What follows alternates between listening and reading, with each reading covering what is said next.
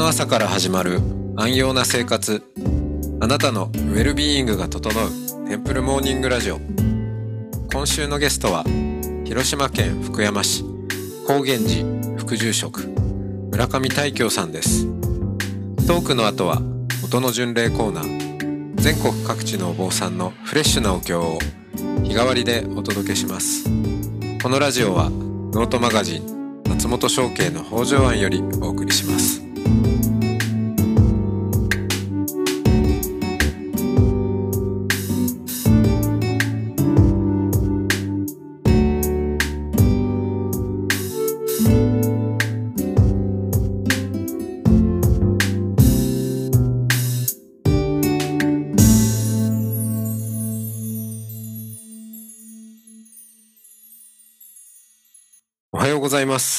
おはようございます。いやすっかり相談寺の、おところからこう仏様の話までこう深くいった感じなんですけどまあそういう、はいでもなんかそういうことを踏まえてはい。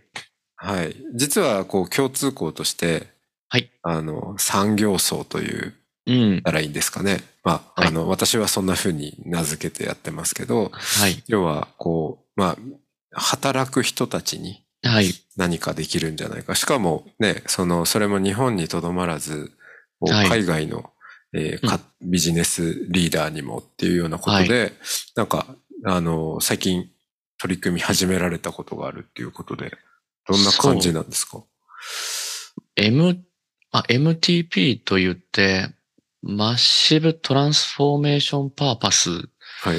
なんか、あの、はい指数関数的な成長曲線の、持っている企業がどんな特徴があるのかと。はいはいはい。一気にこう、ギュンとこう成長していく。うんうん。でそういう、なんかあの、文脈のトレーニングを、プロ、うんプロボの、えーうんいわゆる、う無料とか、すごく安い値段でうん。提供してくださるというので、あの、体験的にしてみませんかということで、まず、今日、まあ、アメリカに住んでいらっしゃるジュンさんという方がいて、はいはいはい。このジュンさんに、こう、その、MTP というものを指南していただいて、で、そうしているうちに、この私の、つまり私の大きな人生の目標であったりとか、世の中を良くなるために何を考えているのか。その時に行き着いた言葉っていうのが、荒屋敷、自分の無意識を深めていって、気づいて、うん。そして、あらゆる世界とおつながっていく接続的な意識を持っていくっていうところに行き着いたんですね。うん。簡単に言うと自分の無意識のところに気づいていき、つながる接続的なあらゆるものとはつながっているんだということに気づいていくことによって、いろんな人を取りこぼさない。うん。そういう働き方であるとか、ビジネスの仕方、あ研究であるとか、開発を考えていきたいなというところで、あの、す世界のそういうことに取り組んでいる仲間と一緒に何かやろうと。6週間の間に、あの、計画を作って、実行して、数値を取って、えこれがどういう価値を持っているのか、いうのをやろうというので、あの、先日、キックオフがあって、あの、朝2時半に、あの、ドイツの方とか、アメリカ、えーイタ、えーオーストリアとか、まあ、いろんな国、インドもいらっしゃいましたね。いろんな国の方々と、こう、初めに顔合わせをして、始まったとこなんですけど、まあ、これはどうなっていくのか全くちょっと未知数で、うん。とにかく、あの、取りこぼしがない、あの、忘れ、うん大事にされない人、非人化、人とはされない、えー人にあらずと思った瞬間に相手を大事にできなくなるじゃないですか。うん。人を人としてずっと見ていけるような仕組みであるとか、そういうものができていけたらいいなっていうので、今取り組みをやってます。へえ。大京さんの目的、パーパス自体がマッシブトランスフォーマティブパーパスはい。ですよね。だし、うんまあ、いいわばその、なんていうかな、こう仏教にはい。限らず、まあ宗教は全般的にそうだけど、すごい、あのー例えばですよ、はい。阿弥陀仏が、うん。阿弥陀仏になる前は、宝蔵菩薩であったと。うん。はい。で、宝蔵菩薩は、えーまあ、菩薩ですから仏になる前のはい。段階ですけど、えー願いを立てて、うん。えーその願いとともに、あの、成仏、ブッダになるんだと。はい。だけど、私はちょっと、そう、宝蔵菩薩は結構マッシブトランスフォーマティブパーパスをうん。掲げて、うん。自分が仏になるだけじゃないんだと。うん。他の一切主情全部仏にする力を持った、はいえーブッダにならない限りは私はブッダにならないっていうう、ん。まあ、なかなかな MTP を掲げそうですね。で、それを達成し、まあ、うん仏になったと。まあ、そこにこう、阿弥陀仏のこう浄土教というのが成立してるはい。わけですけど、まあ、例えばそれをはじめとして、うん。その MTP 的なものに溢れてますよね。そうですね。今おっしゃられて、確かに仏教の菩薩の誓願ってほとんどもう本当 MTP ですね。そうですよ。はい。そう。だからみんながこう、ね、菩薩の誓願を立てるような、うん。はい、そういう、まあ、あの、プログラムなのかなと思ってこう聞いてそうま。ですすね。うん。さすがですね。やっぱり。と、ケイさん。なので、あの、まあ、企業の方々の相談であるとか、そういうのも、まあ自分が何のために働いているのか、自分の仕事がどういう影響を与えるのかとか、社員にとってどうなのかとかも含めてですね。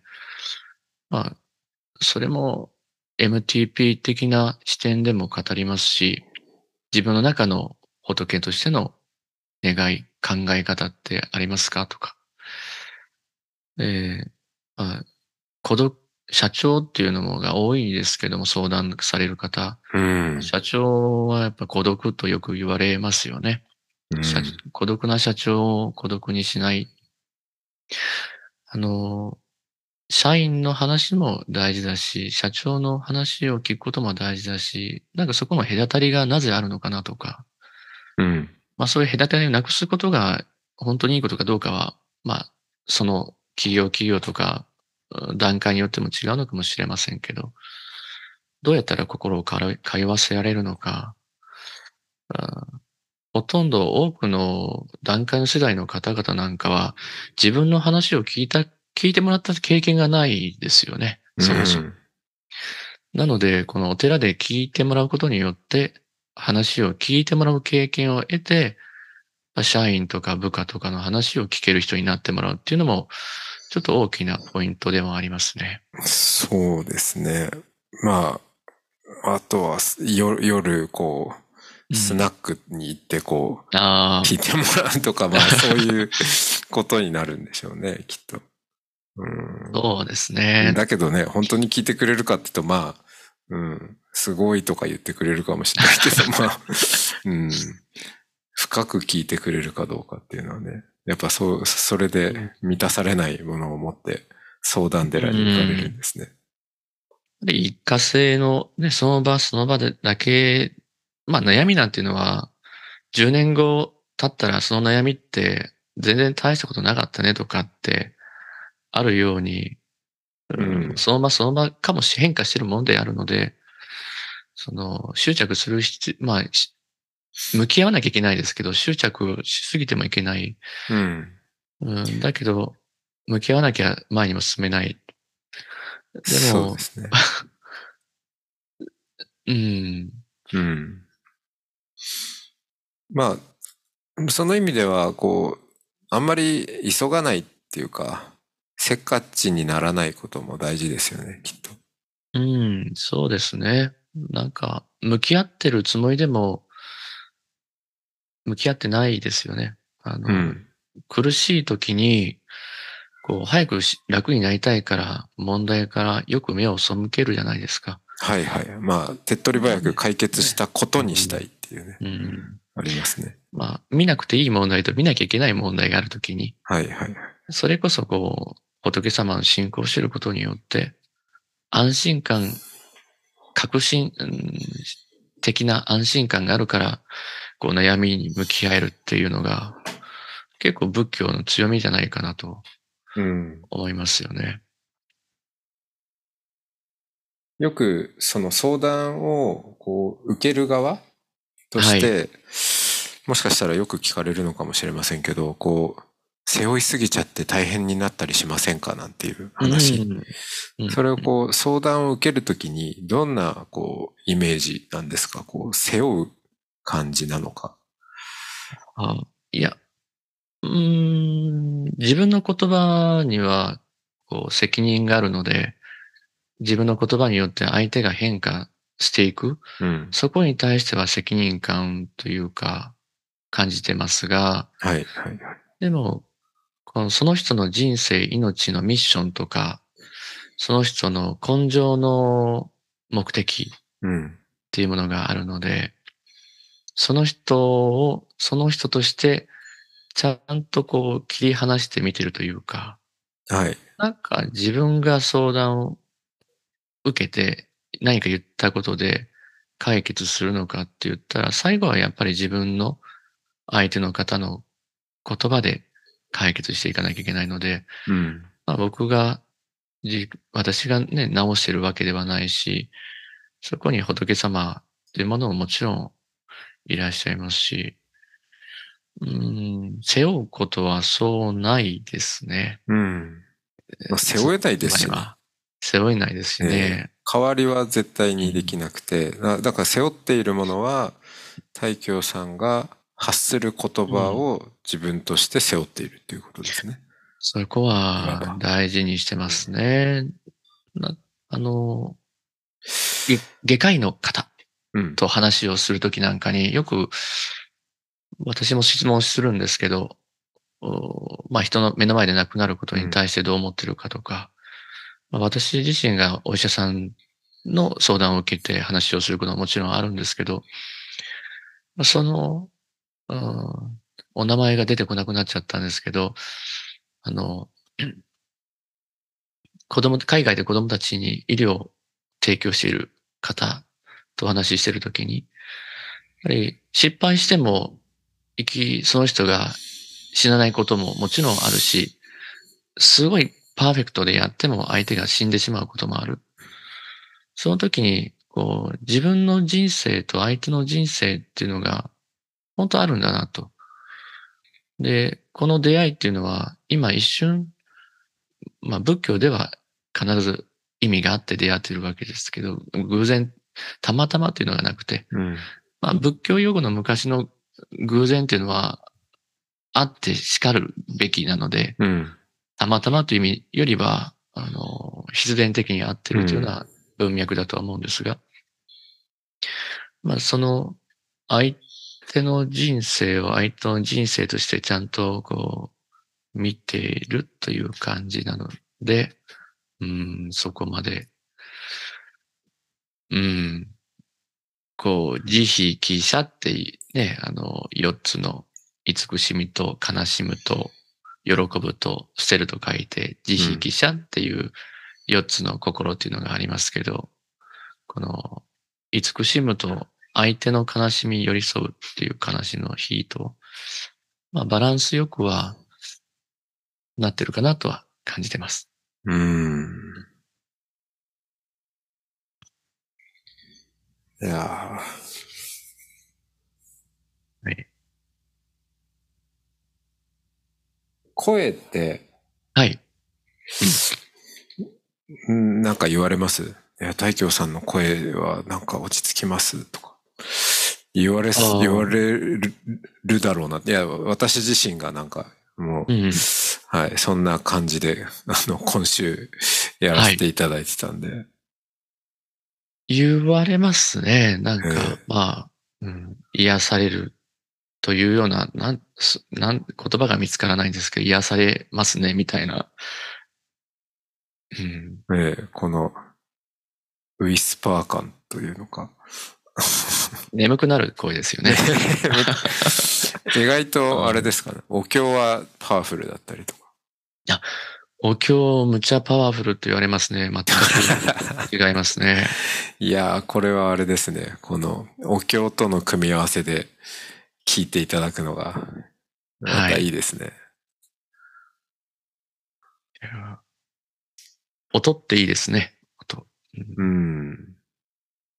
そうですよね。多分相談者の方の、こう、まあ内容もあるけど、声を聞かれてる部分もあるんじゃないですかね。そうですよね。声一つに全てのその人が詰まってますよね。もっと言うと、なんか呼吸一つに詰まってますよね。うん。うん。なんか、相手の言う文脈で捉えると、やっぱり言葉って限界があるので、まあ、バーバル、ノンバーバル、ね、あの、言語化されないうん。言葉に対して心や目を向けるって大事ですよね。うん。大事です。うん。なんかね、悪口つい言っちゃう人とかいますもんね。本当ははい心の中ではすごく優しいっていうか、うん、思う人なんだけど、言葉が出す、言葉のチョイスが悪いとか、うん。なんか、うんお坊さんはでもやっぱりそういうのって、気づいて叱るべきというか、うん。うん。なんか、そういう思いはありますね。いやー、そうですね。うんそうだ。今週は多分、お坊さんから聞きたい声と言葉、あ、こういうことなんじゃないかっていう回だったと思います。うん。はい。えーはい。ありがとうございました。はい、ありがとうございました。じゃあ、なんか、そのうち、まはいたお会いした時には、悪い言葉を出してみましょうか。そうですね。どんな化学反応があるか。はい。ありがとうございました。ありがとうございました。は。はいではでは、まはいたお会いしましょう。さようなら。い。ありがとうございました。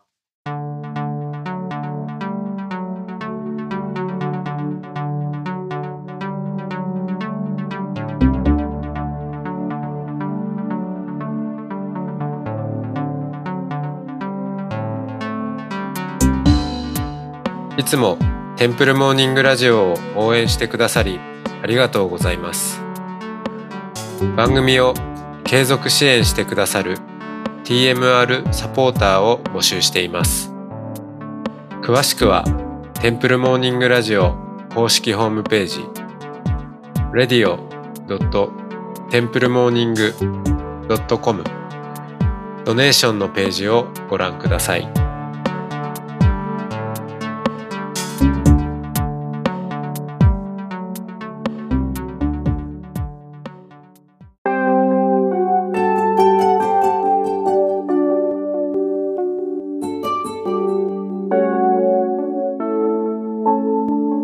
ここからは音の巡礼のコーナーです。全国各地のお坊さんのフレッシュなお経を日替わりでお届けします。登場するお経やお坊さんに関する情報はノートマガジン音の巡礼をご覧ください。トークゲストへのメッセージやお経の感想などもノートマガジン音の巡礼ウェブサイトのコメント欄でお待ちしております。それでは今朝も音の巡礼いってらっしゃい。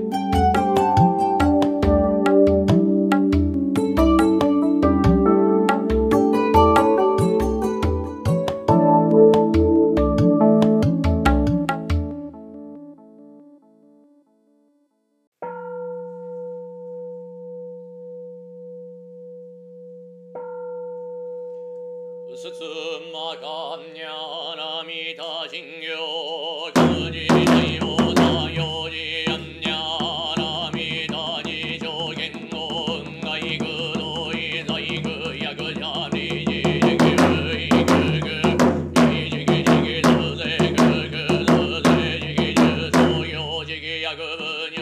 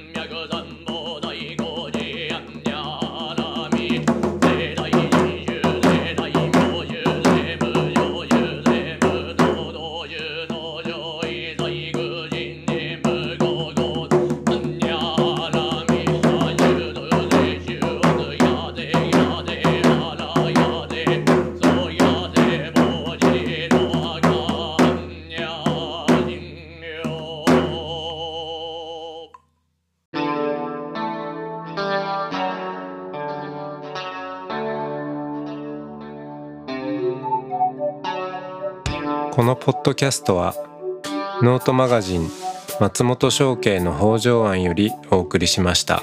お経コーナーはノートマガジン音の巡礼のご協力でした。ゲストへのメッセージや番組の感想などはそれぞれのノートのコメント欄にてお待ちしております。それではまたテンプルモーニングラジオでお会いしましょう。